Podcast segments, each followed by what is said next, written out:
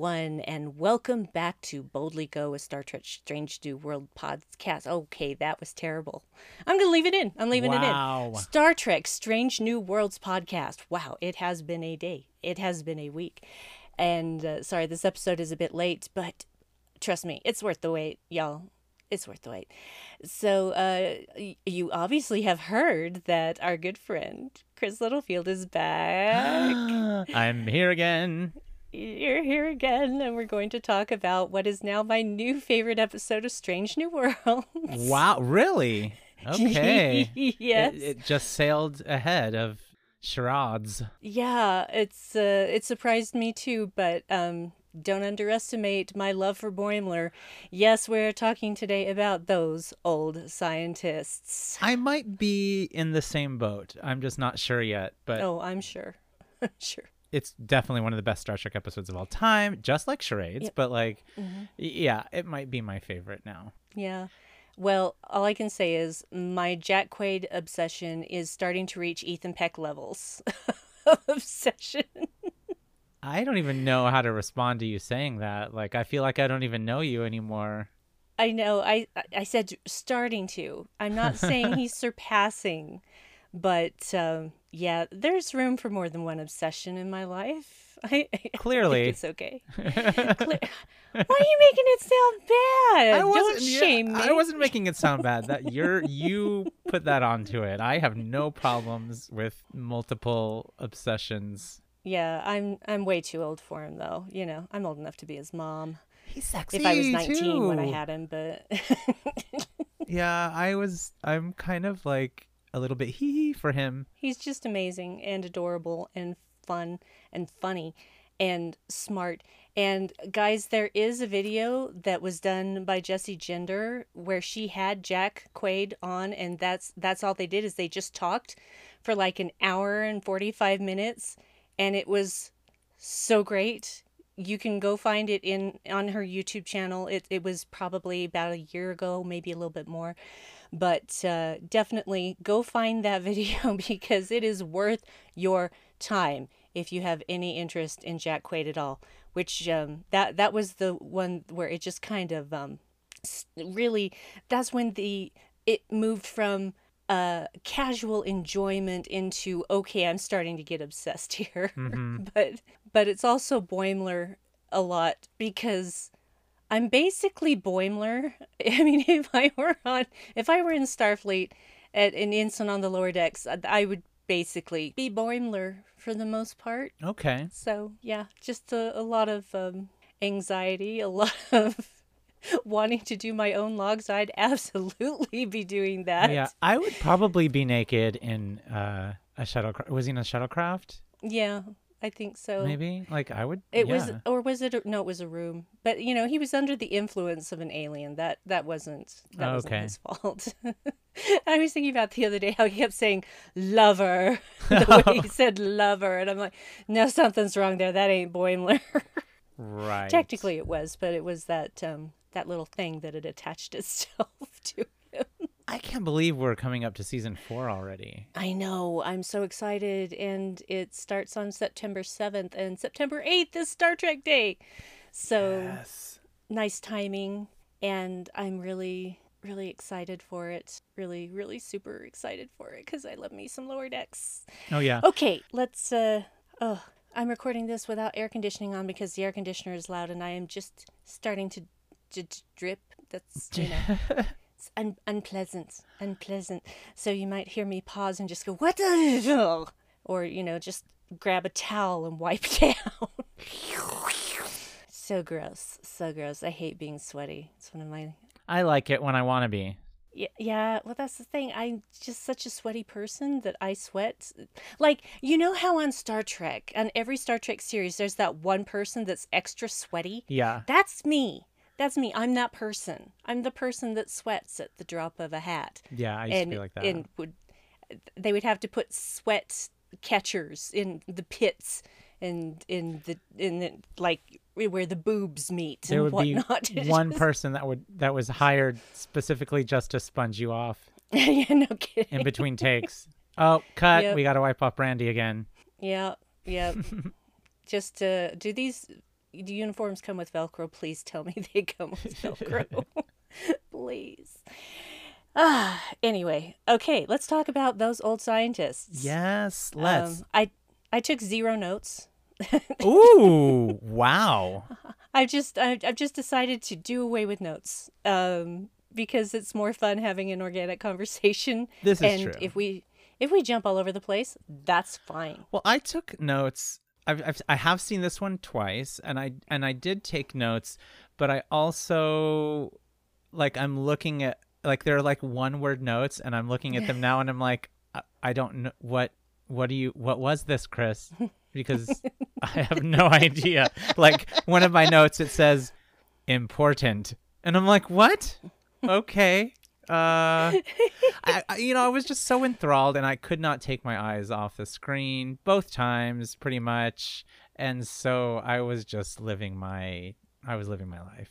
Yes, living your best life. I do want to say, I kind of feel like, and maybe people have said this again. I'm not really paying attention to socials right now, but was this? I feel like this episode has something, eh, one thing in common with these are the voyages. Hmm. And that thing in common is that the episode is actually not an episode of the show that it says it's an episode of. So These Are the Voyages is clearly a Next Generation episode, a Next Generation holodeck episode, right? Right. This is a Lower Decks episode, I think, because we start off in Lower Decks animated world and we end there too. Well, we end we do end on the Enterprise, but we're in animated world. So I feel like this is kind of a Lower Decks episode, not a Strange New Worlds episode. Well, it's a Strange New Worlds episode for me, with Lower Decks guesting. But it starts there and it ends with them, sort of. yeah, but that doesn't make it a Lower Decks episode. Uh, Okay, whatever. So- I was just, I'm just, you know, Yeah, these are the things yeah, I think about. Well, to me, it's it's the same as the TNG episode Lower Decks, where we're focusing on people we don't normally focus on. I'm just I'm okay with it either way. I don't care. I don't it's either. it's combining my two two of my favorite characters of all time in one place. Yeah. Oh yeah. And just and it's so delicious. It's so delicious. is absolutely delicious. So we do have the um, aforementioned, always have the previously on Star Trek: Strange New Worlds. So, and that's why I I leave it as a Strange New Worlds Yeah. episode because it didn't start with Lower Decks. Yeah, they didn't show. that- Yeah, they didn't show any like other series, right? Which I thought they might. I thought they might start off that way, but they didn't. No, they did not. And then it just goes straight to the Cerritos, and Ugh. uh, they there's a portal, and it's Boimler's fav- one of Boimler's favorite portals, and uh, the uh, the lower deckers are are four people, which Crumb are Tendi, Crumb Hat? huh? Crumb hat. Not Crumb Hat. Is that what she says? that, that's what that's what Mariner said because Yeah. she doesn't pay attention. Yeah, it's surprising because she usually does not Oh pay attention. my god, that line. My I watched it with my parents the second time and they cracked up. I was laughing so hard in every fucking scene.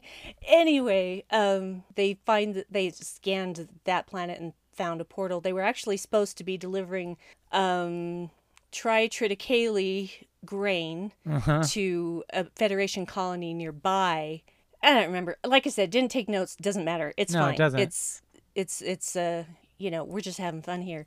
And uh, anyway, long story short, um, they the four go down there Tendi and Rutherford and Mariner and uh, Boimler. And if you look closely, when Boimler is putting on his uniform top while he's doing his ensign's log, just as he goes to shut his little closet thing, you see that poster Oh, over there. I did not notice that.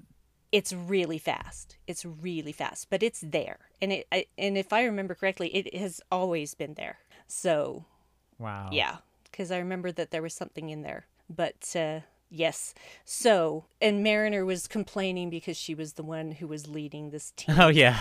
and everybody else was so excited. Like Tendi and Rutherford were so excited, and Rutherford's like, "Are there going to be tachyons? I want to, I want to scan tachyons." You know, he just he and Tendi over the moon with the science stuff, Oh, and Boimler just wants to see a portal.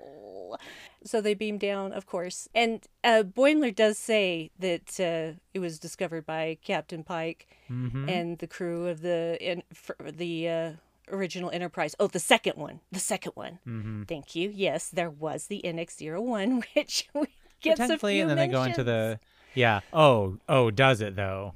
yes, it sure enough I mean, it's kind of the whole, the It's the most whole important thing grace, to fix the episode, to finish everything, to fix everything. So, You you know how I feel about Enterprise. and I know you so don't love Enterprise, so Yes. Oh, I hate it. It's my least favorite track. This is when we true. when we got when we started going when we started getting all those, I was like, Brandi is Mm. over the moon right now. Mhm. Losing my damn mind Mhm. is what I was doing. Losing Yeah. my damn mind. And so they're they don't think that like the portal's not active, so they don't have anything to they're not really worried about it. But then uh Boimler's like to think that they stood right here, and of course Tendi says, "Oh, actually, this was uh, discovered by Orions," and Boimler has a Migleemo moment, going Tendi, Tendi, Tendi. What it- can you explain what that is? Because Migleemo did that to her as well. Oh. Tendi, Tendi, Tendi. Oh yes, yes, yes. You know, when he was correcting her when actually she was right. hmm So, which technically they're both right. Right. Yeah. I love how Mariner is like, hey, uh, let's just kind of uh, believe Tendi on this one, okay? Let's let's just do that, okay, Boimler? And so he does let it go. He does let it go. But then he's talking about, you know, if Spock stood right here, Mr. Boimler, hand me that scanner. And then Mariner's like, is that your Spock? yeah, I've been working on it. He's so enthusiastic. And then uh, um, Rutherford decides he's going to take a, a hollow picture. And so Boimler's poising, poising, posing, and uh, he snaps the uh, the picture, and, And portal turns on. hmm I knew that was gonna happen. Yeah, yeah, yeah. Well, of course it had to happen. We knew that he came out of a portal. We saw it in the in many a trailer. And I think it's so funny that Tendi's like, stop, you know, stop moving towards it like he's like doing it himself. Stop letting it suck you in. And he's like, the portal's trying to portal me, which is the most Boimler thing ever. It's something I would say if I was having a portal suck me into it. And then his, his final words are, "Remember me." he is sucked into the portal, and the the cut to live action Oh, is so beautiful. It's so beautiful. It is. I was like, Just so I- it was- it was gorgeous, absolutely gorgeous. yes. It took my breath away. I really just went, "Oh." Yeah. You know what's so funny is because it looked, it still looked, uh, it was just still, still so like fantastical and fantasy looking, even when it was live action. It was just, it was magical. It was truly artistically, cinematically magical. And I will say, my dad was like, "Oh, it's like a Stargate," and I was like, "Yeah, it kind of, Yes. kind of looks like a Stargate." And I was like, "Yeah, actually, it sure, it sure, it sure does." Except you don't have to dial all these ancient symbols Right. to go to the address you're looking And there's an extra archway there. The extra archway, up. But uh, th- that's kind of what a Stargate is, is a Right. portal. hmm So, and uh, portal's gonna portal. I guess maybe like uh, city, like the Guardian of Forever device is more like a Stargate kind of. Well, I don't know. It's very similar. They're similar. Well, the Guardian of Forever uh, can take you back in time And anywhere. possibly forward in time uh, upon its own whims, you know. Yeah. And uh, Spock would know something about that for in two ways because, of course, there was the uh, episode where he and Kirk go back to because McCoy hmm is uh, Sitting on the edge of forever. sick. Yeah, City on the Edge of Forever. McCoy is sick and he runs he he's paranoid and thinks people are out to get him and runs Yeah. into the portal and so they have to go after him. And then there is uh of course uh the animated series episode where Spock accidentally wipes himself out. Oh. and he has to go back and fix it and that's when we that's when we meet I-Chaya and uh, he Selek. helps him his young spell self uh, survive this Vulcan ritual of basically being abandoned in the forge or whatever. You got to be careful when you mess around with stuff. You do. Step on a butterfly and the entire alphabet's different. So, I also want to say, like, we're not there in the episode yet, but I did take my parents through Second Contact first before we watched this episode, even though my dad had seen a couple Lower Decks episodes before and he just didn't really like it. My mom hadn't. So I'm like, you know, we're just going to watch Second Contact and then we're going to watch this episode just so they have co- character context and all that kind of stuff and they mm-hmm. get the universe and where they're from when they finally met them live act or when they finally saw them at the beginning of this episode. And I after the episode, they laughed a few times in Second Contact, but then before we started those old scientists i was like so this this is, really isn't you don't really like this that series too much right referring to lower decks and they were like they just talk too fast and it's they're a little loud and they talk too fast and i was like oh my gosh that is brilliant brilliant brilliant and you'll see yeah. why in about 37 minutes. Yeah. So great. So great. And this is why it's amazing to have subtitles on on lower decks because oh they're you, so mi- fast. you can miss so much. So so much. I always watch with subtitles and i still miss so much. Uh well i've i've watched this episode of strange new world six times. Holy crap uh, it's not gonna slow down anytime. It's kind of like every other day at the moment. Anyway, uh, so yeah, live action Portal spits out live action Boimler. who who lands at the feet of uh, Una and La'an. La'an. I could not think of her name for some reason. I wanted to call her Christina. That's the actress. Uh, actor. I don't like to gender the word actor. Um, I don't either. So. Because I don't go to see the doctress. Yes, exactly. but whatever. Could I see a doctor, please? I am a doctor, a Right. male doctor. I was quoting Barbie. I haven't seen it, but I love that scene in the trailer. I can't. I just saw it two days ago. So I'm, yeah.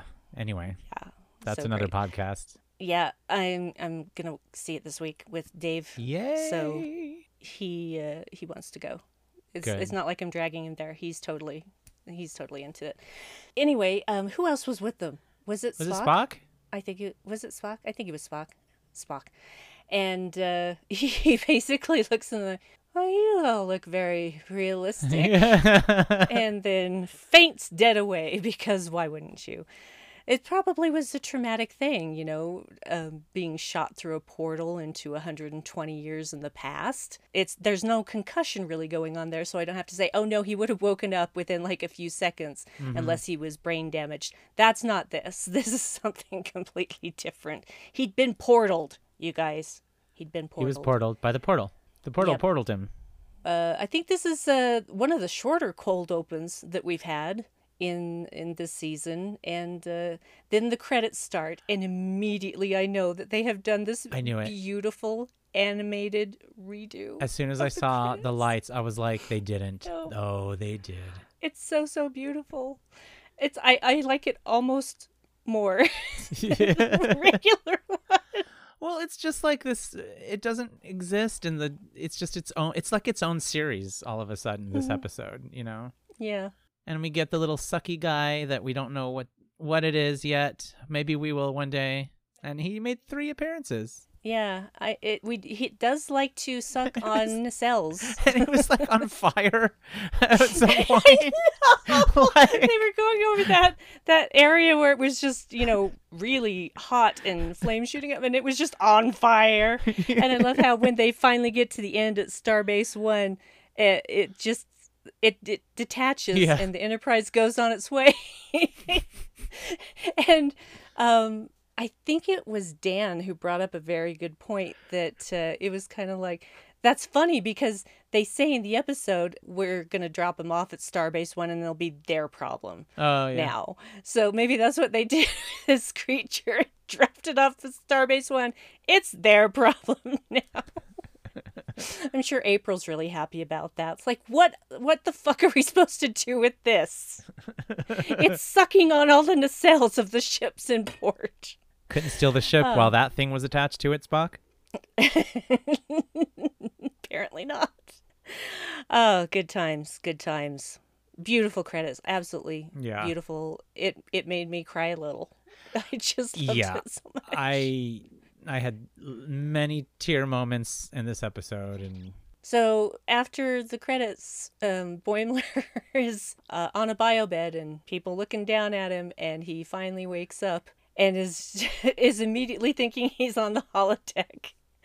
So I I love I love that part of it when he just he finally sits up and he's just like. And Pike's introducing himself, and he finishes them. It's like, You're Captain Christopher Pike. And he's like, Computer in program. And everybody looks at each other like, What? what are you doing? It's funny too because if you watch La'an during this scene, she immediately knows that Oh, yeah. he's a time traveler and she's just waiting for him to screw up so she can come down on him. I just know it. Then he he reaches out and he pokes Pike in the shoulder. He's like, "My mistake." and they uh, he's he's basically trying to play it really cool. Boimler can never play it cool. It just it isn't his thing. And Pike's like, "Hey, we know you're from the future, so whatever it is you're trying to do, you can just stop." He's like, "Oh, thank God, because I'm really freaking out right now." He's fangirling so hard. but that's the beauty of this people. but that's the amazing thing about this episode and that's also the amazing thing about lower decks is that lower decks is like if we were there. And they Mm-hmm. because they are always commenting on the entire universe because they love what they do they love who they are they love what they you know they're obsessed with the star trek universe as much as we are. So like it's as if we were beamed on board the enterprise. There it's like we were on there. Like we live through them eh, going through the, these experiences which is what i think makes lower decks so special. And then they brought that into pike's enterprise which is just like this is how we would be if we were there this is exactly how I, what i would be saying this is exactly what i their comment they comment on star trek like we do except they're in the universe it's so genius It is genius. I love the part where Una and Pike are walking down the corridor and she's like, "Oh yeah, see this? It's a badge, but it's also a communicator. You oh, just press it like this." And he's like, "But flipping it open's the best part." yeah i like ours better too or something like that yeah. I just it was the way that Pike said it was sort of this childlike wonder. It's, but opening flipping it open's the best part. Now wait a minute though. Was it Pike saw that uh, when Voq uh, Ash Tyler had his Section Thirty One uh, badge, which was also a communicator, right? Yeah, but it didn't look like a Delta like this one. It, Yeah. it- this one is completely different. His uniform's completely different. Yeah. And he never got to examine the circuitry Right. of Tyler's badge. Right. So, and we never really talk about it again after No. That. cour- well, we don't talk about. We don't. Why would we? no, because all of that is classified. right. All of it. The technology exists, but it does not. Does it? No. No, Does it? No, it, it absolutely doesn't. Uh, it doesn't for uh, the general public until next generation. Right. It's So. too much. Too soon. Yes, you know he's he's basically looking around the room and noting who, who everybody is, and then Una comes and gives him his badge back, and he freaks. He He looks away. freaks, and at first I thought, why are you acting weird? And then when we get to that point where Mariner's talking about the poster, I'm like, oh yeah, Uh oh yeah. that was a very emotional moment for me. Hmm and for her too obviously. But with what we've seen her go through already this season and just knowing her story and what she becomes to the image of starfleet like come on. That's that's Yeah. beautiful. It is, especially after, you know, so many people were gunning for her yeah and trying to get rid of her. yeah i mean she Admiral piss off. she was not she's not allowed technically to have ever been in starfleet and then she becomes the face of starfleet literally so like uh uh my heart My heart too. Uh, the fangirling continues as La'an takes uh, Boimler out of sick bay, and he, immediately he's like, "This is a classic SCOM's uh, oh yeah uh, board," and, and she's like, "Don't touch." He's about to start touching buttons. She's like, "Don't Tawny did not get that memo because of all of the things that she broke on set. she broke so many things. She's like, "Ooh, a lever. Oh, that wasn't actually Right. a lever. That was just a piece of wood. I'm so sorry." practical. She put her elbow through a panel Oh and broke it. You know, That's just hilarious. That's perfect. she touched she touched everything. She was literally Mariner. I would have too. yeah, just touching everything. But I did see where they they asked who was like the biggest joker on set, and it was Frakes. They all said it was Oh, of Frakes. course. Yeah, I'm like, of Because course it Frakes. was. He he has to make sure everyone's having a good time. That's how he does his magic, you know. Well, that's the thing. He's an actor's director. Yeah, He he knows exactly how to get what he needs out of every person on that set, Yeah. and he's brilliant for it. I wish he directed everything. and a director's actor. Yeah, that too. The conversation that La'an has with Boimler, she says, "Okay, you know, I know the future is boring and whatnot, but l- let's go over the uh, temporal accords and what you can and can't do." And so he's, you know, she starts it off, and he's finishing her sentences, and she says, "You know, uh, number three, don't get attached." And he's like, "Wait, I don't remember that one." And she says, "No, it's from personal experience." And he says, "Oh." Have you time traveled too? And she doesn't answer him No. directly. And she says, A small change here now, we won't feel it, but you could end up destroying your future. hmm And I, I just think it's so funny. that- I mean, she's, I think that the two of them together is perfection, just because Mhm. they're they could not be any more different from each other. but like the fact that she's had one time travel experience and now she's so serious about the protocol and everything, and I'm like, talk to me after you've gone to San Francisco in the 80s or something. Like, you know, I don't. I also but- don't think this is that was that will be her last time travel experience either. It's it's possible, but the thing is is that it was a traumatic experience for her. Yeah. And so they would have to force her to do it again. They would it would have to be some really dire circumstances for her to agree to do that Well, again. They just the they just the time police just come back and say we need you on to go on another mission. You don't have a choice. You know. Yeah. It's just and she'd be like, well, okay. She'd have to. She would do it. Yeah, She's she duty wouldn't bound. Enjoy it. Well, she's a pro now. She's she's she's a pro time traveler. She's a perfect Yeah. person to do that kind of stuff. but it's not fun for her. No, because she it's was it's very personal now. Like there's it's Yep. never not going to be you know associated with personal trauma and feelings and vulnerability and the emotions and all that kind of stuff. You know. Yeah. And it's kind of like she's doubled down on Mhm. locking that down now. Yeah. This is what uh, happens when I open my heart and be vulnerable. I get hurt in the worst way.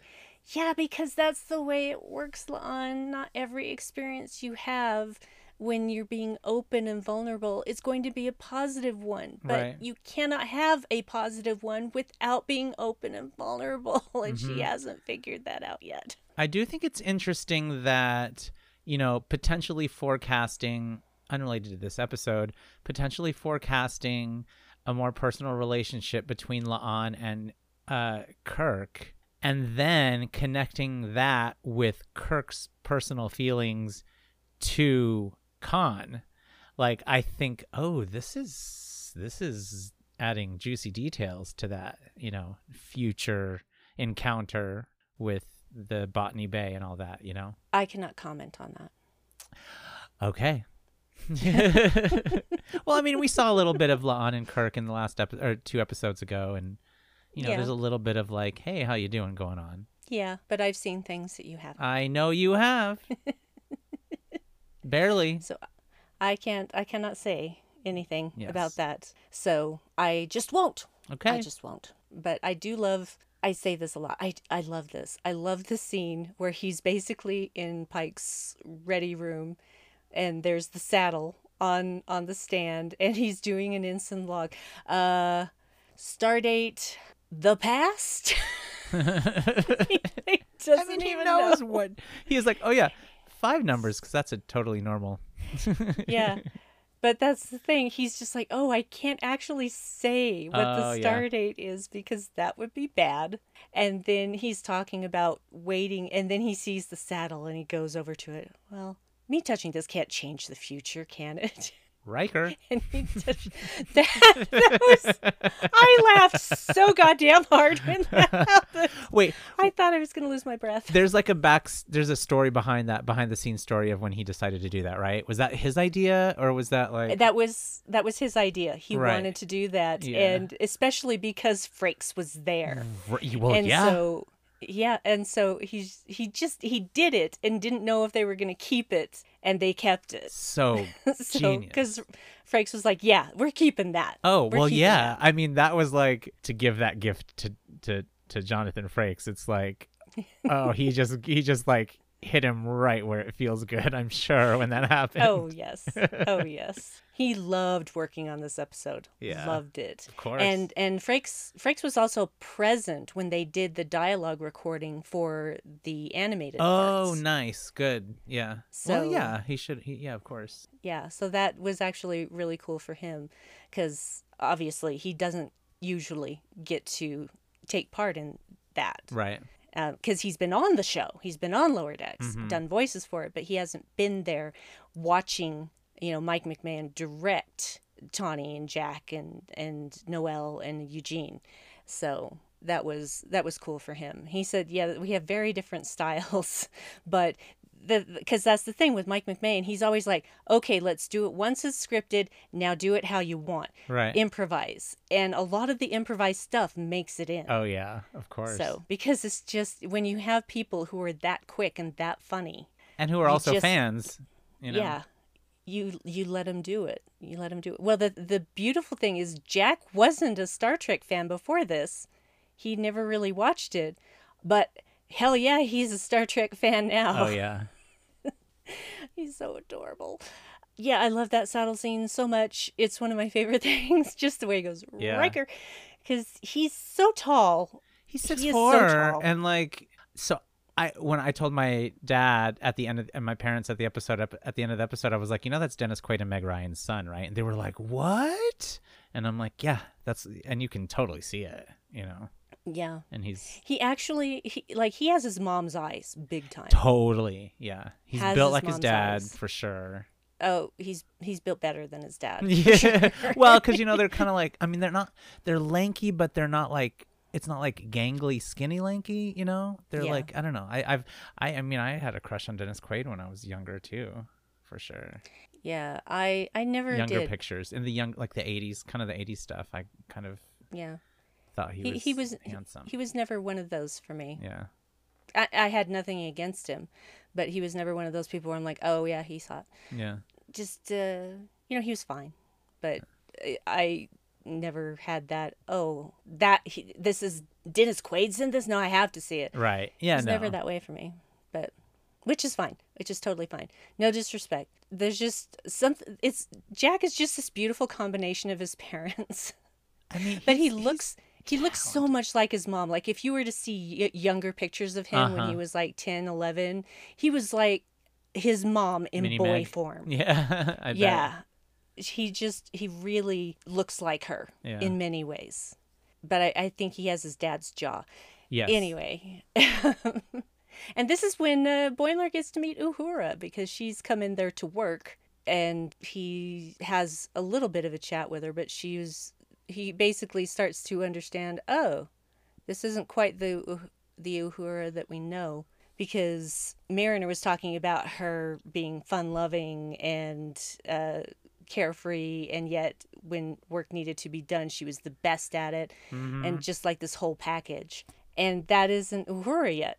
Right, right, and this is another thing that I love about what they're doing, bringing bringing these characters onto Pike's Enterprise.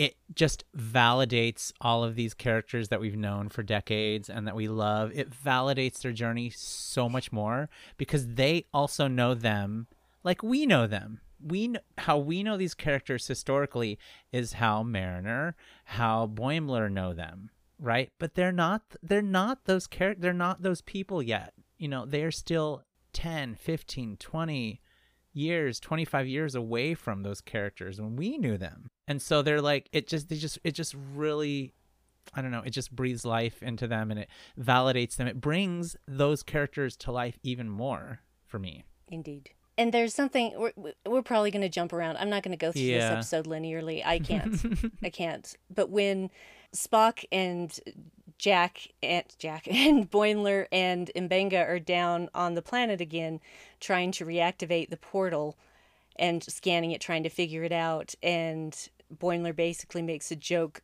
about attributing something to chance, you know, like a freak Oh. happening, and he laughs. Yeah. And Boimler freaks out because he's like, oh my god, I broke Spock. How did I break Spock? Why? And when he's talking to Chapel in the turbo lift later, and he's he's confessing to her he thinks that he broke Spock, and she's like, no, he was acting like this beforehand. Before you got here. And so he was really relieved about that. And he's like, No, I've read every book about this guy. And I'm like, That doesn't mean you know somebody Right. Yeah. That doesn't mean you've Right. seen them doing their job in their everyday life. Right. But you'd imagine there's like videos and stuff, right? Like Yeah. TikToks. uh, no, I please God let there not be social media in Please. the future. Please. Please no. Please don't have that. And I mean, like maybe like in a year or two, could it go away completely?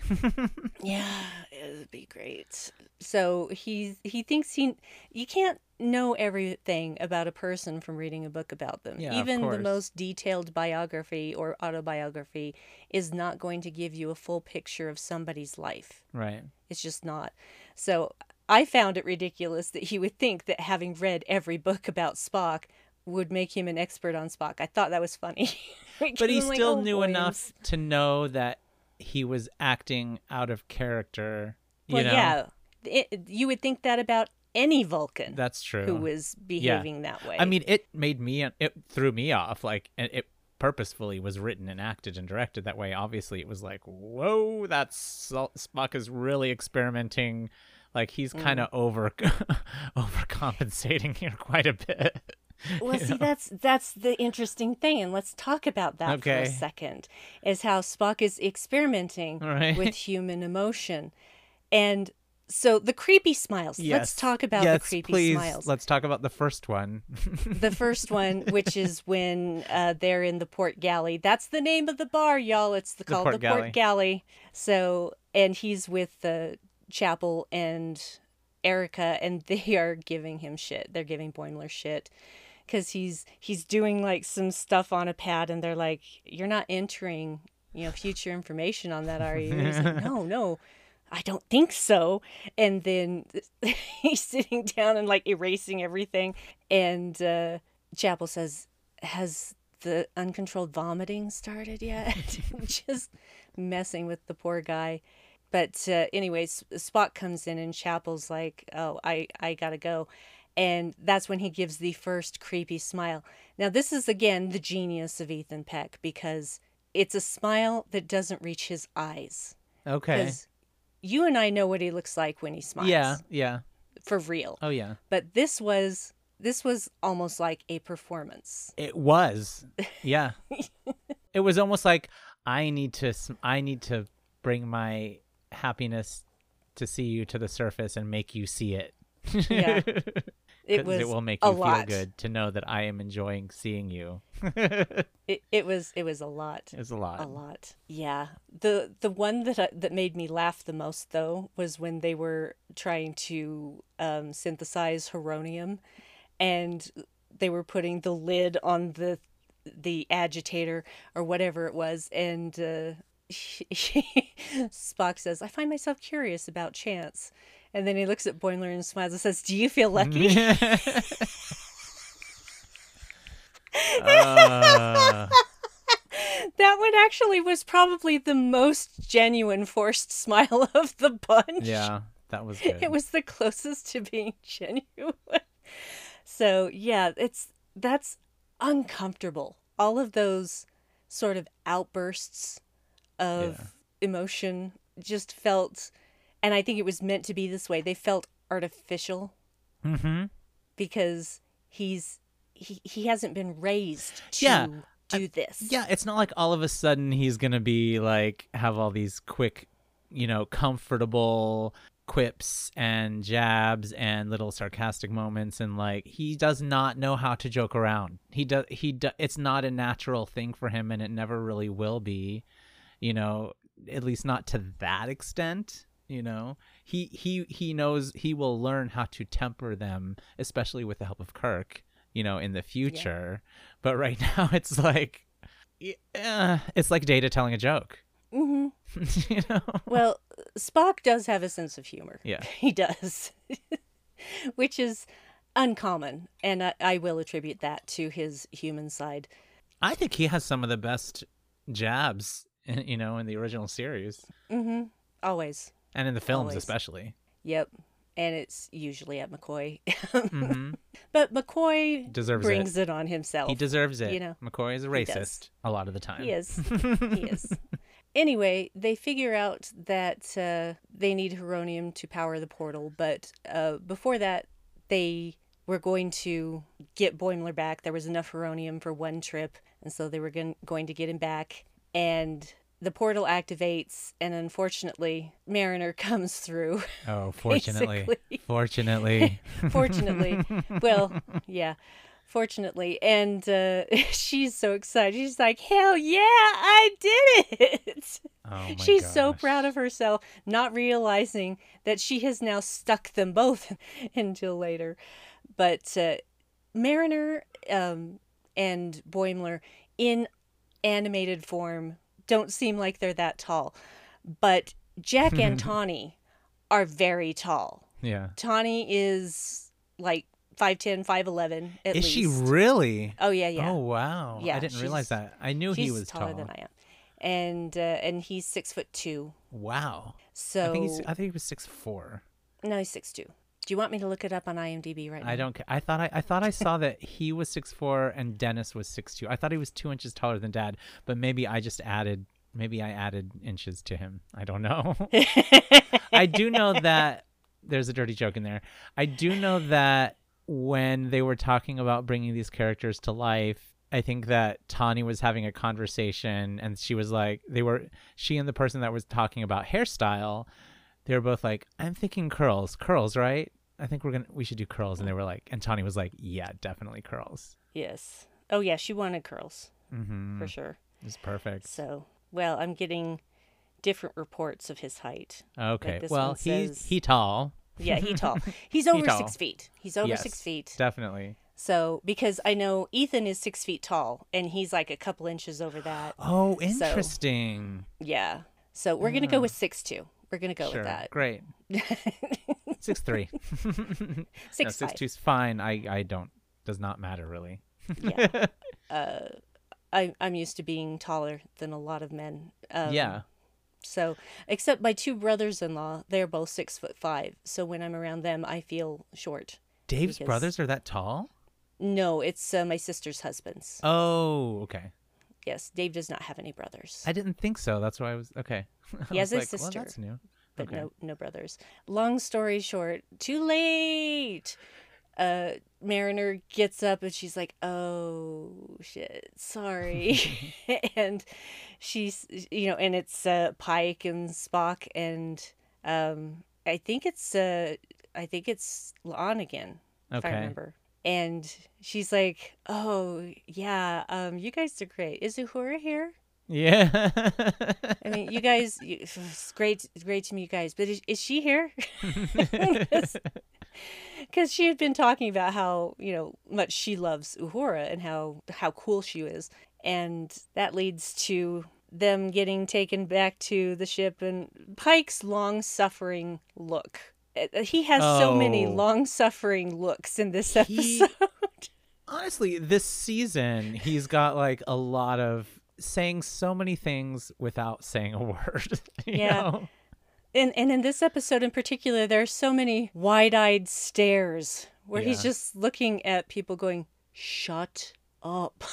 It's great though because then he, now he is commenting on the lower decks world, you know, from his perspective and from his world, and I think it's great. It's great to see these two things coexisting hmm and honoring each other while also commenting and making fun of each other. Yes. You know, which is I, brilliant. it's just so great, especially when and I think and I think back to when Lower Decks first aired, and all the people were like, "This isn't Star Trek. This isn't how people would act on a starship. This isn't."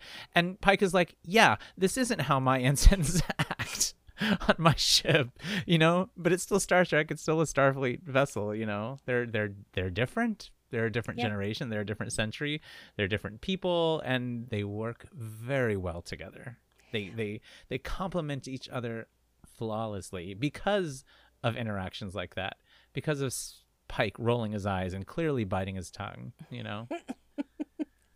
Yeah, and I totally skipped over the whole thing where the Orions steal the portal. oh yeah.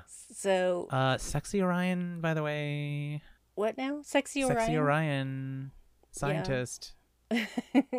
Yeah, His I uh, I do love how Boimler was just like they say that this ship is in is coming into orbit, and who was it who says they think it's Orion, and Boimler's like, oh, that's totally an Orion ship. Mm-hmm. Oh, we've skipped over a lot. yeah, and and that was one of those things where Pike looks at him like, "Shut your mouth, stop Yeah. saying stuff." And they steal the portal and run away. They had, you know, they they co- try to contact him, and Boimler's trying to convince them this is not a pirate ship. You know, in my future, it is offensive to assume that every Orion is a pirate. Mhm. And I love that. I happen to know this is a peaceful vessel. And so Pike listens to him. And finally, the ship answers the hail. And we get our peek at uh, our Orion science ship. And they steal the portal. And what a cool freaking ship, though. Like, it's Yes. so cool. So very, very cool. And so Pike's, of course, very irritated that he listened to Boimler. But I'm like, what? What would be the difference? I mean, what would you have done?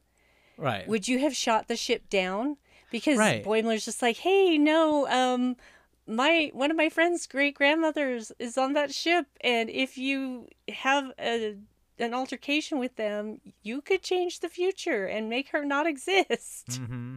that was another argument as to why pike didn't do what he uh, would have done in other circumstances which is you know fire on the ship throw a tractor beam on it or whatever you know basically whatever you do. I love would the like the tracking situation. okay yes This That we is so have funny. to talk about. yeah because uh, they're saying you know there's no way to they basically send uh, boimler off the bridge. He does end up coming back to the bridge and he's hearing them uh, spock say you know i could brute force a solution but it would still take more time than we have and there's just nothing we can do to track this ship. And boimler's like i know how to track an orion ship. And they just look at him like no and he said well what if i use future technology and knowledge and you just don't look? One of his best lines. and she says we can't just not look can we? And you see the five of them standing in sudden- line with their And backs to Boimler And then Boimler jury rigging the whole thing with wires everywhere underneath, reaching up from behind, which is a classic lower deck scene with wires everywhere. I mean, His- it just looks like it should be animated. Yeah, his right foot is caught in one of the cables. It's like wrapped around and hanging. It's perfection. he's trying to do this, and he finally finally gets it done, and then he's like slapping the Yeah. console. you can't really see. He's just slapping the console, and then activates it. And he's like, "Okay, it might be a minute." That and is- just wrapped in cables. Jonathan Frakes written Uh. all over it. It's just it's perfection. It's yeah, absolute it's perfection. Yeah. So they they have this confrontation with the Orions and get them to put the portal back by giving them all the tritriticale, not to be confused with quadrotriticale. Uh, or Tetracell It- White. Yeah, well, Cell quadrotriticale is a well, it's an triticale is an actual grain. It's an actual grain that exists. Um, what the tri and quadro mean, I don't know, but quadrotriticale was responsible for the tribble infestation of the K7 space station, Oh. which uh, also had, uh, you know, our first real look at Klingons in the original series. So, Yes. and also had some future travelers on board. Yep. Uh, Oh, w- so they that's interesting that they because that's kind of like a connection between those two episodes. mhm. Hmm. I thought the same thing. I'm like, oh, so tribble food. They're taking tribble food to this colony. Mhm. So, and they hadn't delivered the food yet. And so the Orions say, you know, Boimler does tell them that Orions like to trade. And so they end up trading that grain for the portal. And that's how we get to the point where Boimler is supposed to go back through the portal. And instead, Mariner comes through right. and then they're both in trouble and both sitting around a table trying to figure out what to do.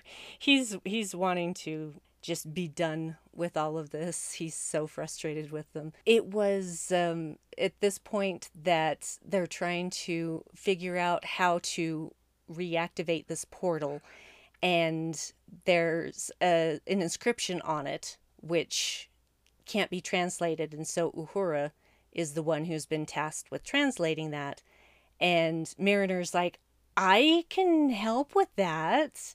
I, I, I've got linguistics experiment experience, and you can see Boimler side eye her like, the hell you do. I mean, I guess she's sorta. She knows a lot of species. She's friends with species all over the place. You know. I yeah, but she does not have linguistics, have experience at all. She just wants to meet Uhura. right. and so uh, she she offers to go help Uhura, and Pike says, "Yeah, I want to say no, but at this point, how much worse could this get? How much more damage could you do? Yeah. Just go ahead." And then she she recommends that that Boimler work with Spock, and he's like, "No," no," and she says, "You." You can't tell me that this doesn't tick off some weird box for you. Yeah. also also mariner talking about she i love i can't quote it exactly but she says you know i'm i'm going to be 100% profesh about this but Mm-hmm. i was not prepared for how hot young spock is i mean the body the ears the the voice See, she's What? she's. It's like she knows us. yep she was saying what we've all been saying since 2019 Mhm. Mhm. Yeah, that's when uh, Spock actually says, "Yeah, actually, I could use a hand, uh, another pair of hands, to try and synthesize the Ceronium because Ceronium is the only thing that's going to make the portal work, and they don't have any, and so they're going to try and synthesize it because science." Yeah, I and thought, he has well, a joke again about his hand. yeah. uh, you know, if you're not afraid of losing one, and does that creepy smile. Mm-hmm. I will say this scene. The first time that I watched the episode, I I I just forgot that I was gonna do a. I just was enjoying it and I was in it. And then as soon as we were in the thick of the Mariner Uhura scene, I wrote down my first note, which was Uhura slash Mariner, because the scene just was so impactful to me Mm. and like I was crying during that scene with the two of them because I just it was it was such a beautiful moment. And like having met Nichelle Nichols who originally portrayed Uhura and then like seeing you know this younger version of her beautifully written and scripted and acted combined with Mariner you know I was just seeing the two of them together was was beautiful. It was very meaningful. Yeah. I I love the scene too because Mariner is is basically sitting there like we would all be sitting there if we were sitting in a room with Uhura. We just she's hugging her knees and she's just like so excited. She's almost rocking back and forth, but Yeah. not quite. but And she- yeah She talks about how, you know, Uhura is just she's she says, "Oh, you're just this amazing person. You're so good at what you do and yet you know how to have fun and everybody just really admires and respects you." And this isn't that Uhura yet. right And she basically says, "Well, that's nice to know cuz I'm not that right now." Yeah. I mean, I go deeper like in a more level on the level of like um you know, Whoopi Goldberg seeing Nichelle Nichols on TV, Nichelle Nichols opening the door for Mariners. You mm-hmm. know, Uhura opened the door for mariners and and people, you know, female female identifying people of color and like you know being in space flying through space being you know not being the housekeeper and all of that kind of stuff i just think about the lot like the, the larger impact of seeing these two characters together which kind of like bookend the star trek universe you know Mm. in many ways. And i just i don't know. And it's obviously hilarious yes and all that kind of stuff but i went i always go a little bit more introspective with it and it just like it just was like i don't know.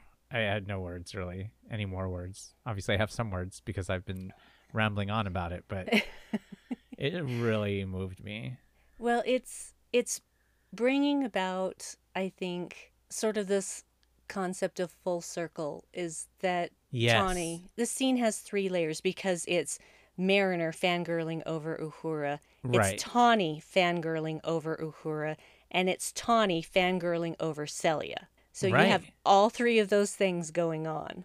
and I mean, Celia is like she's commenting on also on playing this character, Mm-hmm. which was so iconic because of Nichelle Nichols and of course the creators, uh, Gene Roddenberry and everybody. But like Celia herself is talking about the weight.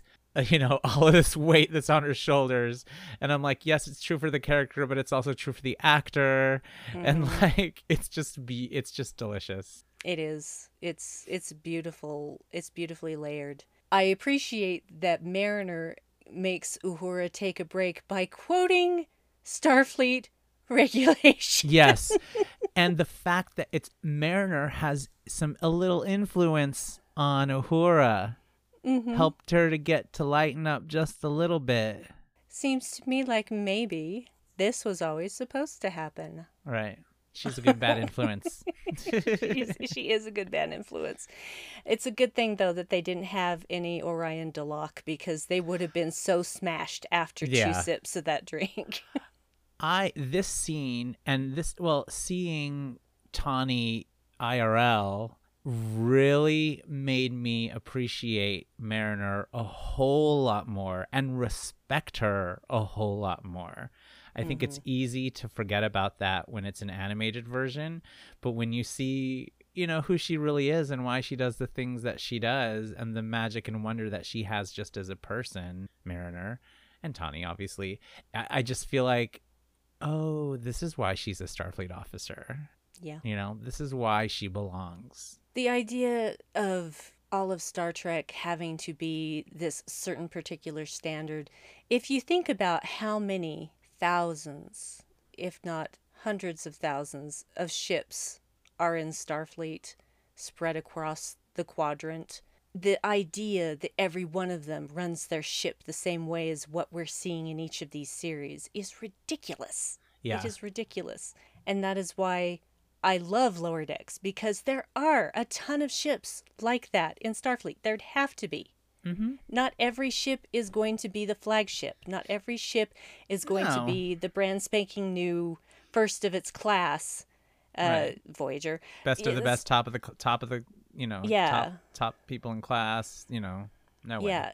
It, it's not always it's not always going to be that and it shouldn't always be that because infinite diversity people come on Yeah. Come on. So stop judging Lower Decks by any other metric. It's its own thing.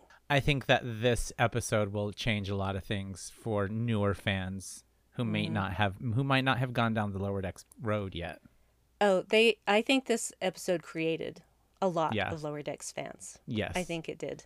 Def. I uh, I I just love Mariner's good bad influence because she knows that it's necessary to take breaks.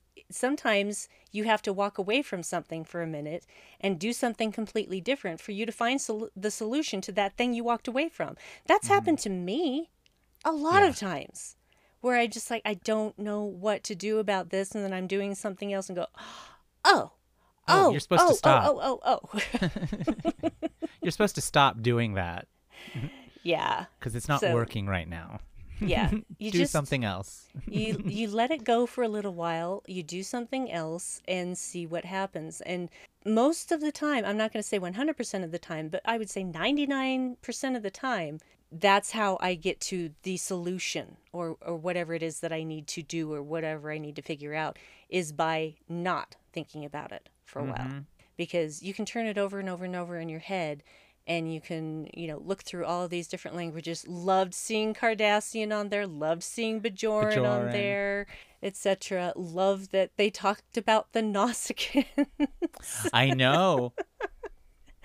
so Nausicaans were known along with Domjot that far Yeah. back. Nice Yeah. job. Who knew? I uh, I love that Erica described it as some or was it Erica or was it Mariner? Play a lot, but It's, it's not- America- terrible at or something. yeah, Mariner says that it's something that Nausicaans are terrible at, but love to bet on for some reason. well, when you see a Domjot table, you're like, "What? How the fuck do you win Yeah. this? Why have you put all of these bumpers? It's like it's like a pinball game, but with pool cues. Why would you do that? Who thought this up? So that's when uh, they discover, hey, yeah, this is Nausicaan. It's an old version of Nausicaan. So they finally got the answer. I love that it's a total dead end, though. That is so, that is so real to me. that it's they find out that what it says is this is a time portal. I think that's really good writing. Like cr- It is. putting putting a device in there that that really ties the characters and the plots and the story together, and then it ends up not being helpful. Yeah. Well, at least we had this time together figuring it out. yeah. Not that it did us any good after that, but No. Little things to touch on before we get to really the the finale of this episode. okay. Uh Mariner talking to well, Una flagging Mariner down and asking her why Boimler is so freaked out around her.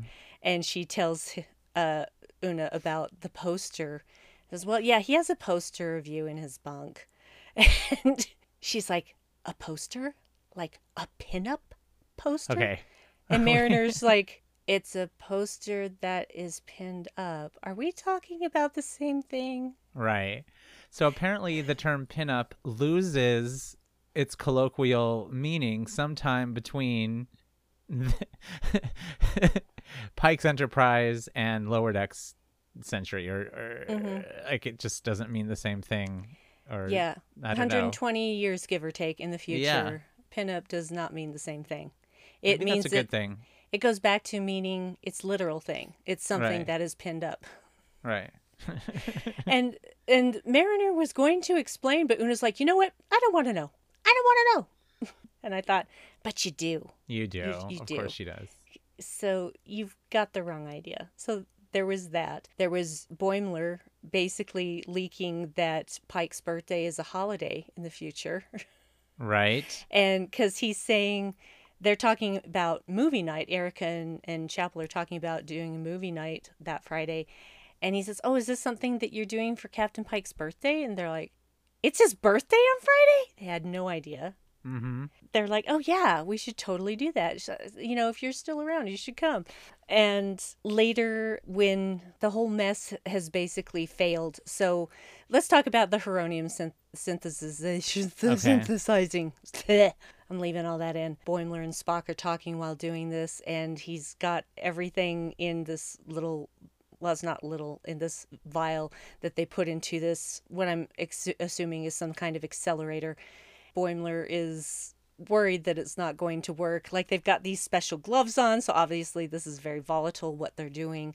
And they put this basically, it looks like a really heavy, like cast iron lid that they're putting on this accelerator. It's like a pressure cooker. kind of like that. And uh, and that's when, you know, Spock does his do you feel lucky? yeah.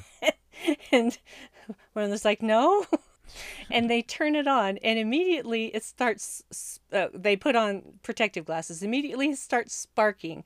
Spock is already he's like noping right into cover. He's like Yeah, he like, just totally beelined out yeah of there. he's like yeah this is bad. And then he uh, waits a few seconds before he tells Boimler to find cover. I'm like, yeah to seek cover. Well boimler should have done that himself but he was just so he was flustered in that moment i think. And you're never thinking clearly when you're flustered and we get probably my favorite series of Boimler screams in this entire Oh, episode. it's good. and then the thing basically explodes, and you, you we have this uh, camera on Boimler and Spock, and all of this detritus comes flying over them, lands on them, but they're okay.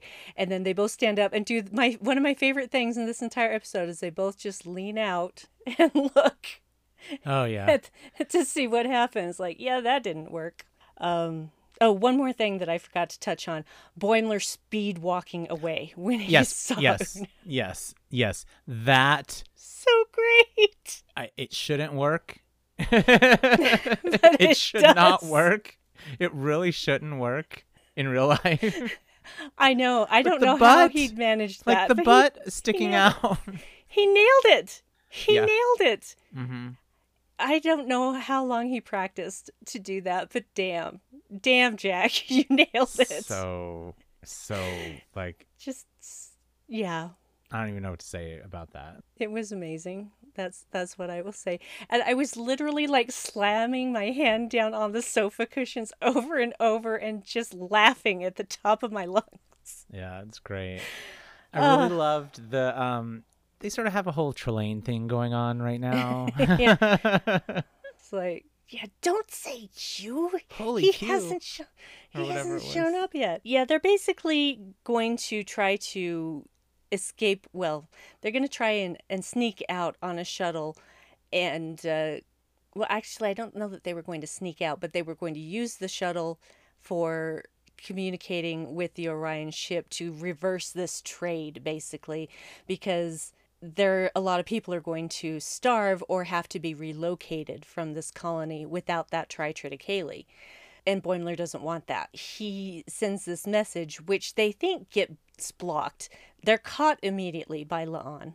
Of course. Especially right after Mariner says how she's never he never she never gets caught, and then she immediately gets caught. Well, I mean, she there's uh, from the moment that La'an had that conversation with him, she has kept her. There's no way she has not kept her kept close tabs on them the entire Mm-hmm. time. You know, especially with Chapel and Ortegas and all of them talking with them all the time. You know, she's she's on it. She's on the, at the entire time. Yeah, I was not surprised by that at all. Mm-mm. So they get busted and marched back to Pike's quarters, and he is very annoyed, and he asks La'an to leave.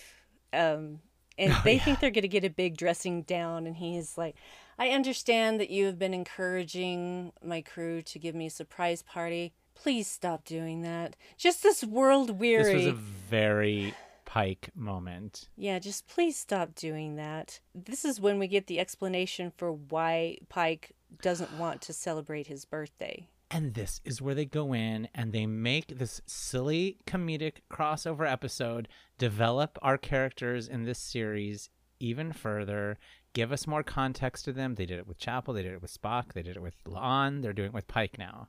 And we're mm-hmm. getting all of this like, oh, here's some more Pike damage for you in the in the middle of all this silliness. Yeah, because we know next to nothing about Pike's um, background, his parents, it, whether he has siblings. You know, he was like spiritual of some sort of man of faith sort of thing. Then they stopped talking about that. yeah, well, that's the thing is he taught his father taught theology, but also science. Right. and so it was a weird balance between the two but uh, this is when pike admits that he didn't get along with his dad and sometimes downright hated his guts And they never ended their. They never patched it up. no they they didn't he he said this is the first year that i am older than my dad was when he died and what he was planning on doing is going to one of the moons after they delivered the grain and, get drunk. uh, and basically go ice fishing and have that last argument Yeah. so just because he just wanted one last argument. And Boimler, in the way the only Boimler can, says, you know, I, I understand that, but how many people on this ship after someday when you're gone would want to have just one more conversation with you? And you see it hit Pike. You see it. It's so subtle, but you see it happen. The Mm-hmm. realization. And it's it's all it's mostly in his eyes. Just brilliant. It's brilliant acting.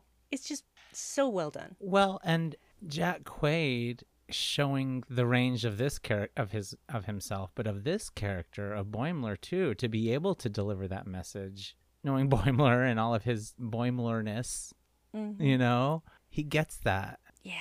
Because Boimler is really in touch with his feelings. Mm-hmm. And again, that's why I identify super hard. He's just goofy, but like you know, yeah. yeah, And that's he's fine because, he's a sensitive guy. yeah, I, and I love that about him. Yeah. Oh, Boimler. So the long and short of it is actually, that message did get to the Orions and they did bring the portal back. And they, well, they did come back to the portal rather. And we're going to give back the grain. But Pike explains to them, hey, that we didn't actually send that. That was sent without my permission. But this is what's going on. These two guys are from the future they came through that portal and we got to send them back. And basically, the Orion scientist is like, well, what's in it for us? We don't like our time wasted. Basically, Mariner starts talking about, Mariner and Boimler start talking about how in the future they have an Orion friend and uh, her great grandmother was on the ship. And sometimes her name is uh, Tendi. And but sometimes she goes by the mistress of the winter constellations, Yeah. and that captain recognized that name He knew that. because the Tendi on his ship probably goes by that name I love that. sometimes. Yeah, just beautiful. Pike says, "Okay, if you give us back the grain and let's you let us send these guys home, we'll say that Orions discovered this portal. Orion scientists." It's all I've ever wanted. That's all he wanted because he wasn't he wasn't joking when in their first contact he said that Orion pirates gave the rest of them a bad name. That was, he was being absolutely truthful. Mm-hmm. Yeah. So they're like, "Okay, go ahead. Use the portal." And they all filter off. And so it's time to send our intrepid ensigns back to their own time. I skipped over them leaving the ship and transporting down to the planet with uh, Spock wishing Boimler live long and prosper. And yeah. I- everybody's smiling, but Boimler's just like awestruck, like he doesn't know what to do. He's frozen. He's just like, Whoa, what? I and- too. You live, whatever he says. Uh, you live also. So many takes for that one. I honestly hope that they take all of the alternate takes uh, from this episode and put them on the Blu-ray when Oh, they put the Blu-ray out because I want to see all the alternate versions because there was one where Jack had Tawny absolutely howling with laughter where he was just going live! Live all the time! Just live! So they uh, have this heronium and they take it back down to the portal and they activate it and we hear Tendi and Rutherford saying, "Oh, we'll come through and get you." And they're No, like, no, "No, no, no, no." no, we're we're, we're we're gonna come back." And they have their fond farewells and go back into their world, their time. Mariner does explain, of course. I keep forgetting things in this scene right Oh, before I they have go like back to the planet. I have like three. See, this is what happens when I don't do it in order, and it's fine because I still miss things in order, even though I've watched this Yeah. six times. But this is when Mariner, uh, in the transporter room, she says to Una, "I, I think you misunderstood the whole poster." And when you hear when the, she says the word poster, Boimler's looking over like, "Shit, you told her."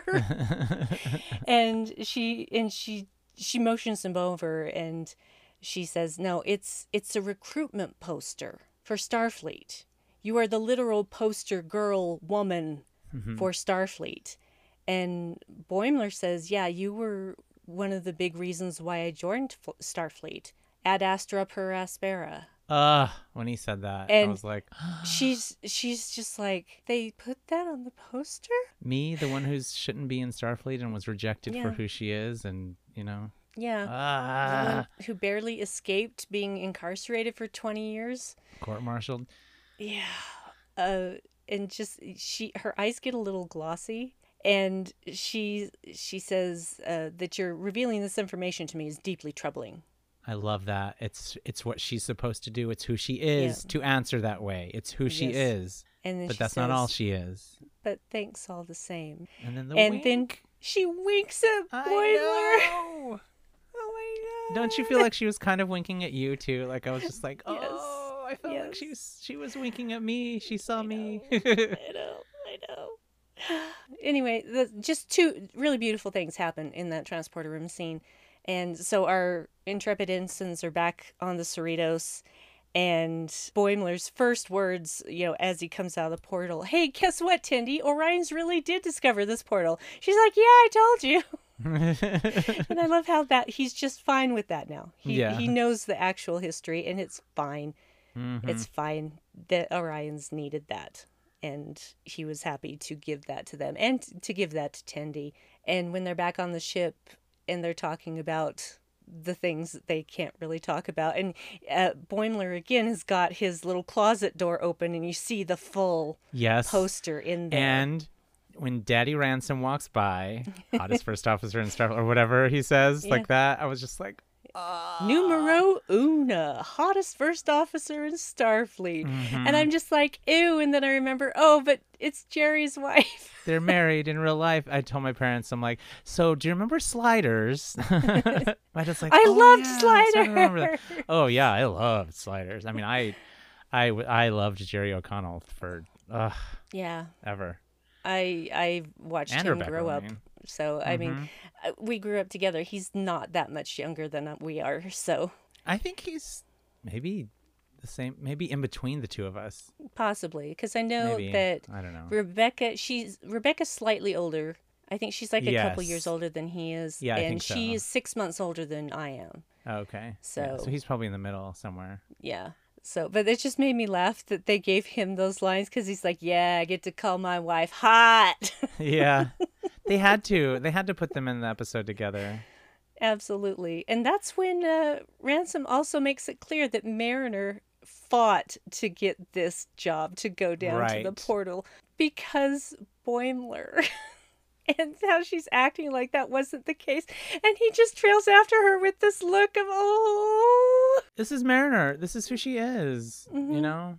I love this. I love Yeah. the depth of them. I love the depth that they have. You don't realize, you know, you don't always realize it because of the package that this that particular series is in. You know, I think this show this episode really got to to explore that a lot more. And really for everybody, like nobody is just one way, you know? Nobody is just one one specific way all the time. Like we all have so many different levels and layers and I might be like super rigid about something, but there may be some things that I'm like, eh, whatever, you know. Oh, and I forgot one of the most important things. I know what you're gonna say. Yeah, the Heronium that they Mhm. found The connecting everything. connecting to the very first enterprise because they had gone and this it they, they'd mentioned it before going to the starfleet uh, starship museum they had mentioned that before and uh, they're talking about it again and boimler is saying yeah we went to this uh, and and she's like yeah it was so boring and he said you ran to the doors and she's like shut up it was boring i hated it which is not true. And they talk Nope. about how each ship that, you know, the next generation of the ship to carry that same name has a, and Pike finishes the sentence, has a piece of the previous ship built into it during construction. And so they realized because they had already established earlier in the episode that the NX01 had heronium used in its construction because it was lightweight, durable, and the perfect shade of gray. and so we knew that that had been used, that had already been established. I missed that the first time I watched it. I did not because they were talking about, you know, Enterprise. Enterprise, NX01. So, which I call the zero one because O is a letter, zero is a number. Do you say 1701 slash or dash Yeah, or whatever? I, I 1701? do in my I do in my head, or I just say one seven zero one. Okay. So Dash nothing. yeah, what would come after? What would come the after the dash? so many moments. We could take five hours. And I know that's the thing. It's every- like for the listeners, it's like we are literally friends, so we're just talking like friends would talk about Mm-hmm. after they just saw something cool that they both really liked. So there's really not much of a linear. We're it's hard for us to keep the linear on Yeah. track without actually reading the script and commenting on every single line as we go through yeah, it. that's boring to do that. Yes, it's boring. So we're not we're not doing that. And the thing is, is that you know my mind uh, f- fires on all thrusters all the time, so it's constantly Mm-hmm. um, on and constantly going at warp nine. And so in- yes. in, the few seconds that I may have not been talking, I had fifty thousand thoughts, and Yeah. so it, it may seem to you guys that it's completely disjointed, but in my brain, I have made all those connections already. You just weren't privy to them. Yeah, and I'm able to follow along with that. with And I- those that's connections. I'm why I like, oh yeah, that you. makes sense. Yeah. That's why I love you. That's why I love you too. One of the many reasons. Um, then we got the fangirling from Mm-hmm. the Enterprise uh, crew, fangirling over the NX01 crew, just like Yeah. the lower decks characters are fangirling Yep. over them, which was And I love that Travis and Hoshi were the ones who got shouted out. me too. Yes. And I was just, that was one of those situations where I was grabbing my chest and going, My heart! My Mhm. heart! I take really loved, loved, loved the Pelia, Pelia and Boimler chat a lot. Yes. I thought that was really cool to see them together. And it, it again, it goes back to Boimler's love of the warp core. hmm Because in the, the very first episode, In the first episode, coolest, first coolest episode. place on the ship, warp core. He, in fact, he goes to the to when they take Tendi to the holodeck. They're like, Mhm. computer, warp, show us the warp, take us the warp core or whatever. And Yeah. Renner's like, that's so boring. That's he loves the warp core, yeah, the sound of the warp core. yeah. Well, so does Tendi, though. Yes, right. and so does Rutherford, for that matter. And I'll bet Mariner does too.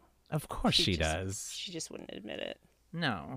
Yeah, I just I loved that because I'm like, why is he in engineering? Oh yeah, the warp core. Of course, Mhm. that's where he would go when he's feeling Yeah. completely dejected. And that's where the piece was from the ship, right? In engineering. Yeah, because because Mariner paid attention to Right. what section that piece had been placed in, yeah. and that's when we get Spock saying, "It is surprising because." She does not usually pay attention. right. And this is a brilliant. That is a br- one of those forever brilliant Spock lines. You know, like the double dumbass line and all that kind of stuff. Like it's one of those things that's like, this is where Spock finds his humor. He's explaining the humor and the irony of the situation unnecessarily because everybody already understands. But it's so funny. it's so funny. Um, when Boimler, I feel like we're just random tidbits now. Oh yeah, But like when Boim, Boimler tells Pelia, is it Pelia or Pelia? Pel- Pelia. Pelia. Pelia. Um, also, I'm a man because they kept calling him like future boy and all that kind of stuff, and he's like, also, I'm a man. You know, Yes. lest you forget, as silly as I am, I'm a grown ass man. Like, Mhm. you know, I am an adult. I am an officer. He's just so adorable. I I love live action Boimler in a way I didn't think would po- be possible, but Yeah. it's just it's everything. It's he's he's everything I could have possibly wanted and more. Absolutely nailed it. There are so many little things that Yeah, the happen in this grapplers. Oh yeah, how La'an loves grapplers. I love grapplers. I remember the first time I saw it, I was like, "What?" And then I was like, "Oh, this is actually really kind of cool." Yes, I love grapplers too. They're cool. I and I just love the quiet way she said it. She, you know, it's like nobody cares about grapplers, and then I love grapplers, Mm-hmm. which makes me wonder why she loves grapplers. Anyway, I have a head canon for that. Uh, What is it's, it? It's possible that when she was rescued from that Gorn raft on which she was set adrift in space to die, that uh, she was grappled and, Oh, and pulled maybe. onto the ship that rescued her. I'd buy that. I'm going with that. Sure. That's that's my headcanon because that would have been, gosh, how many years ago? Maybe they didn't have tractor beams Yeah, maybe as widespread at that time. So I'm just going. I'm going with that. I'm going. With I'm with you. The the thing that sticks out the most is that they called this the TOS era. Mm-hmm. Like they literally on screen called it the TOS area era. And the first time I heard it, I was like, "What?" Like there was this huge wreck. Obviously, it was a huge record scratch moment because it's one of those things where the script is aware of itself and and all that kind of stuff and the writers are doing the things that they do so brilliantly without being of fan service they're like mm-hmm. you know it's just this moment of self-awareness that Star Trek has every once in a while now where they're like oh no no we're not it doesn't mean the original series you silly silly silly people Well, that's the thing, though. They established that in Lower Decks in like season one. They that's when Ransom first called it TOS. I really did I miss oh Yes. oh my god I totally forgot about that Yeah, if, if I want to say that it was, oh, maybe it wasn't season one, but I I, need to rewatch I can't remember that. the episode now specifically.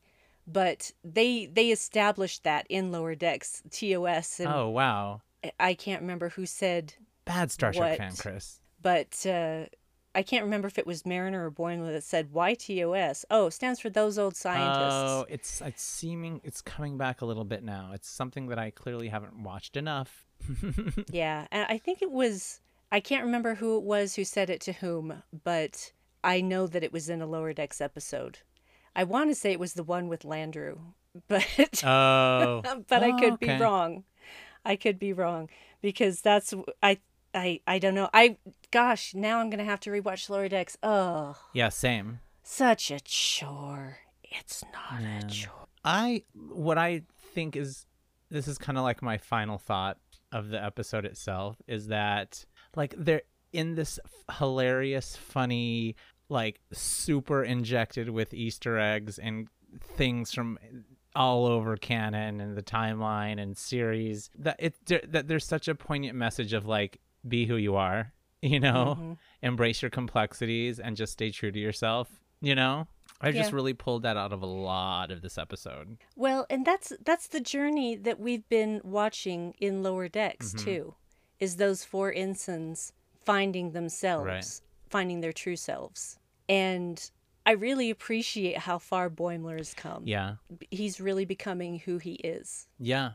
And they don't quote fit in. You know, they don't fit in with what we've seen before. They are different characters than what we're used to. But how relatable is that for you, Brandi?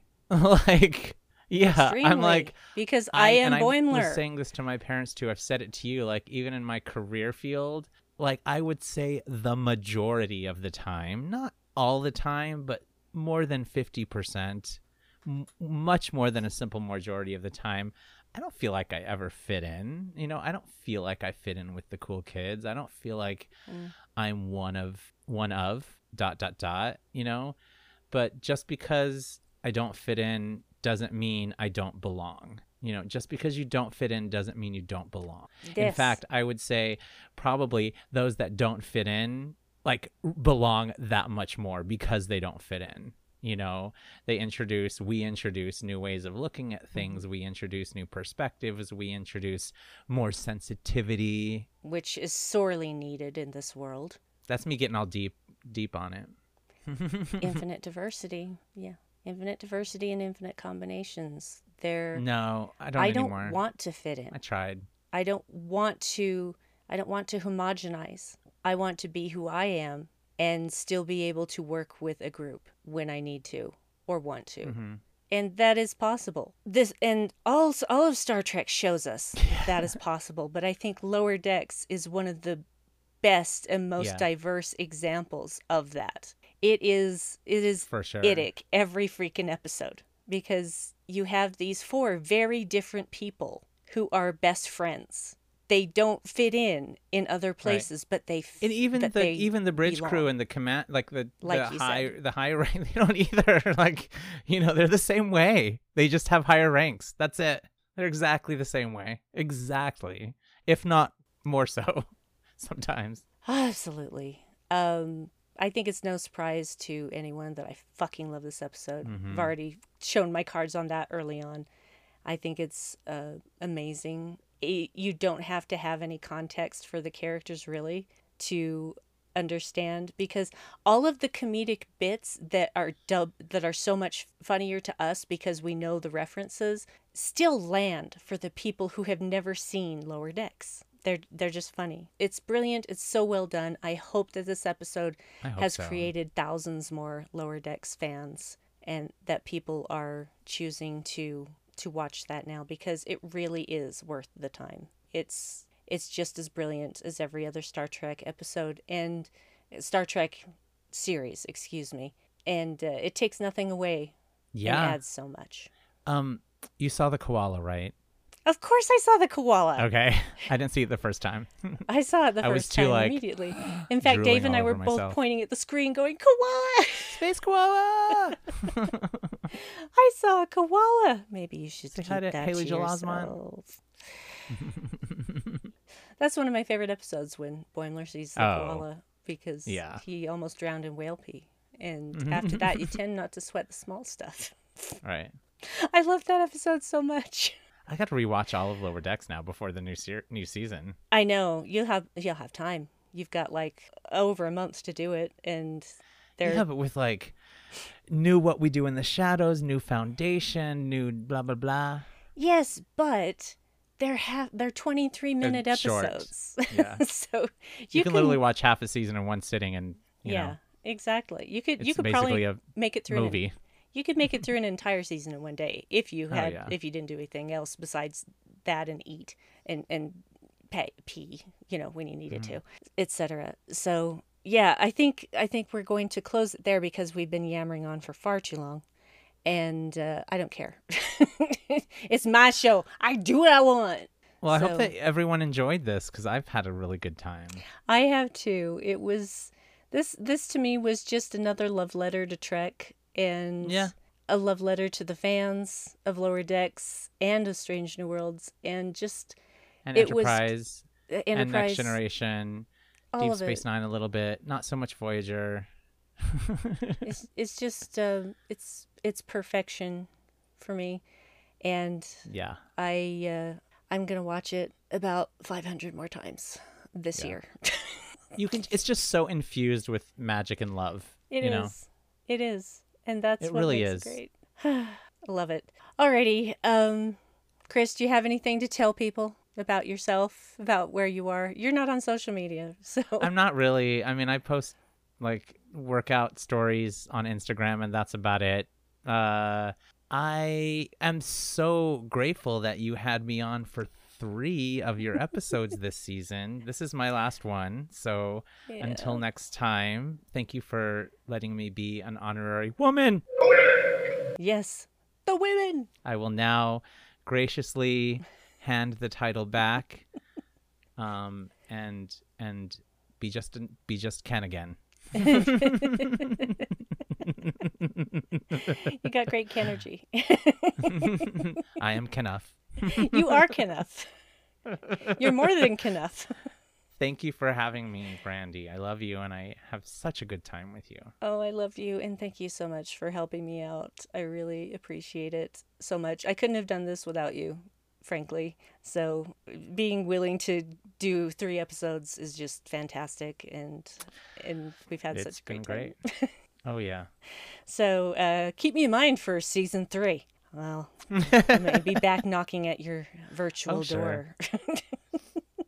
Hey, we did two out of three of were were really really awesome episodes. So yes.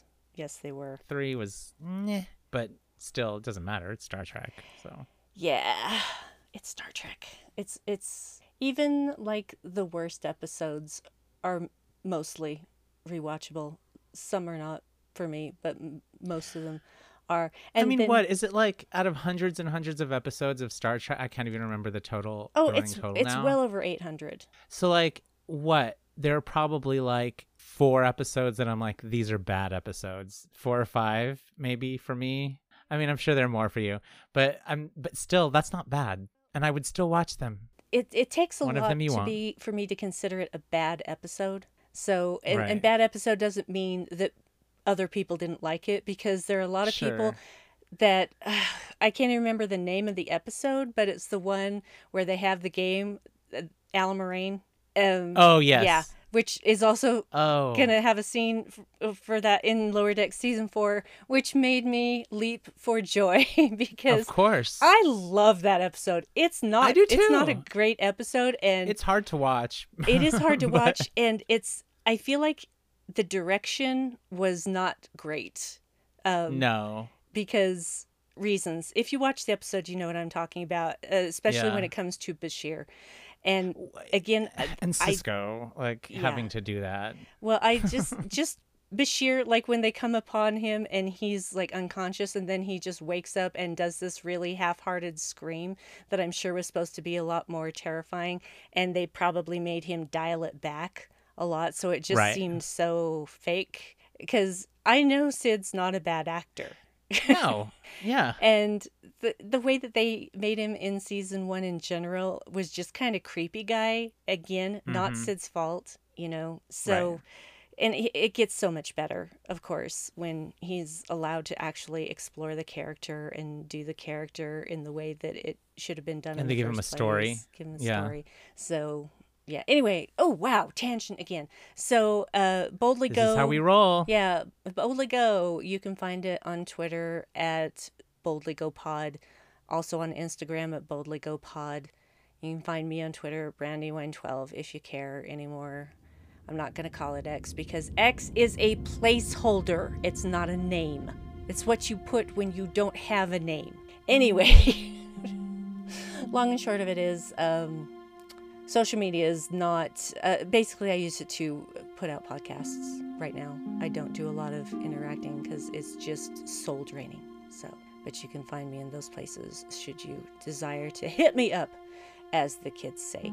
So thank you for joining me for this me and chris for this very long love letter to episode 7 of season 2 those old scientists. And you gotta keep boldly going. This has been Boldly Go, a Star Trek Strange New Worlds podcast. Our intro and outro music was composed especially for us by Eves Orwald, whom you can find on Facebook and SoundCloud for more of their music. Thank you for listening.